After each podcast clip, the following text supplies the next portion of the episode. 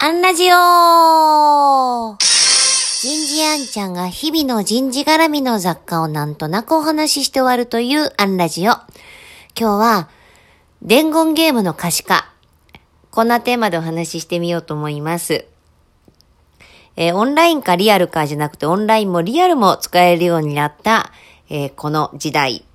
で、オンラインのメリットってこういっぱい、あ、これメリットだな、みたいなことをこう、日々えー、見つけながら仕事してたりするんですが、あの、つくづくオンラインってこう、ここ便利だなと思ったことが一つ。えっと、今30人ぐらいのチームを、まあ、例えば6チームぐらいに分けてね、えー、と、5人1グループ6チーム、まあ、計30名みたいにしてたとしましょうよと。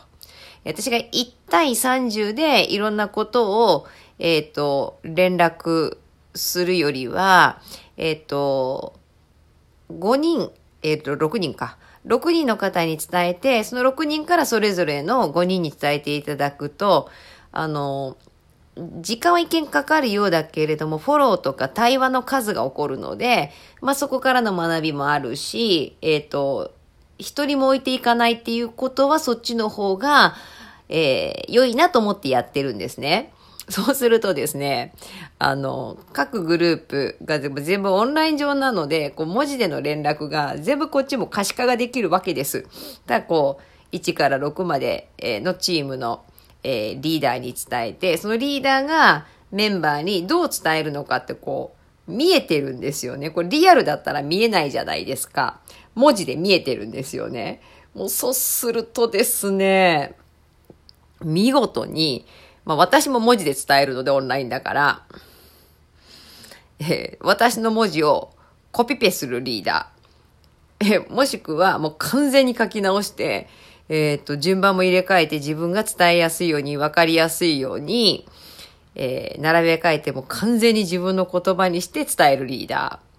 ー。えー、中には、私の文言をうまく、えっ、と、抜きながら、こう、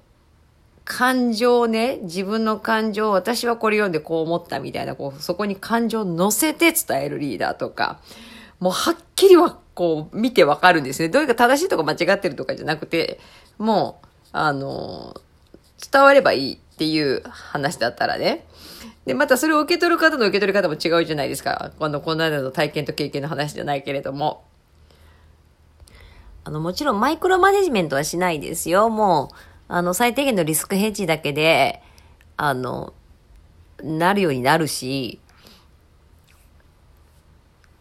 チームリーダーを設定した意味がなくなるので、私がそこに介入するといいんだけれども、まあ、これはね、リアルだったら見えなかったよねっていう話で、まあでもこの伝言ゲーム度合いが、あの、見事で、これも、あの、階層が深くなって、4階層、5階層、6階層になったら、どえらいことになってんだろうなっていうことも、あの、実感しながら、じゃあだからどうするかって別問題ですし、あ、これ、ちょうど今月書かなきゃいけない機構で、こう、原稿で書こうかなって、じゃあどうするかはね、あの、書こうかなって今、喋りながら思いました。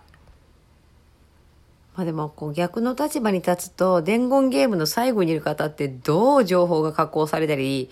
こう付加されたり分かりやすくなってたり逆に分かりにくくなってたりするか分かんないのでだからこそえっ、ー、と上がどうこうって言うんじゃなくていろんな情報源を持つこと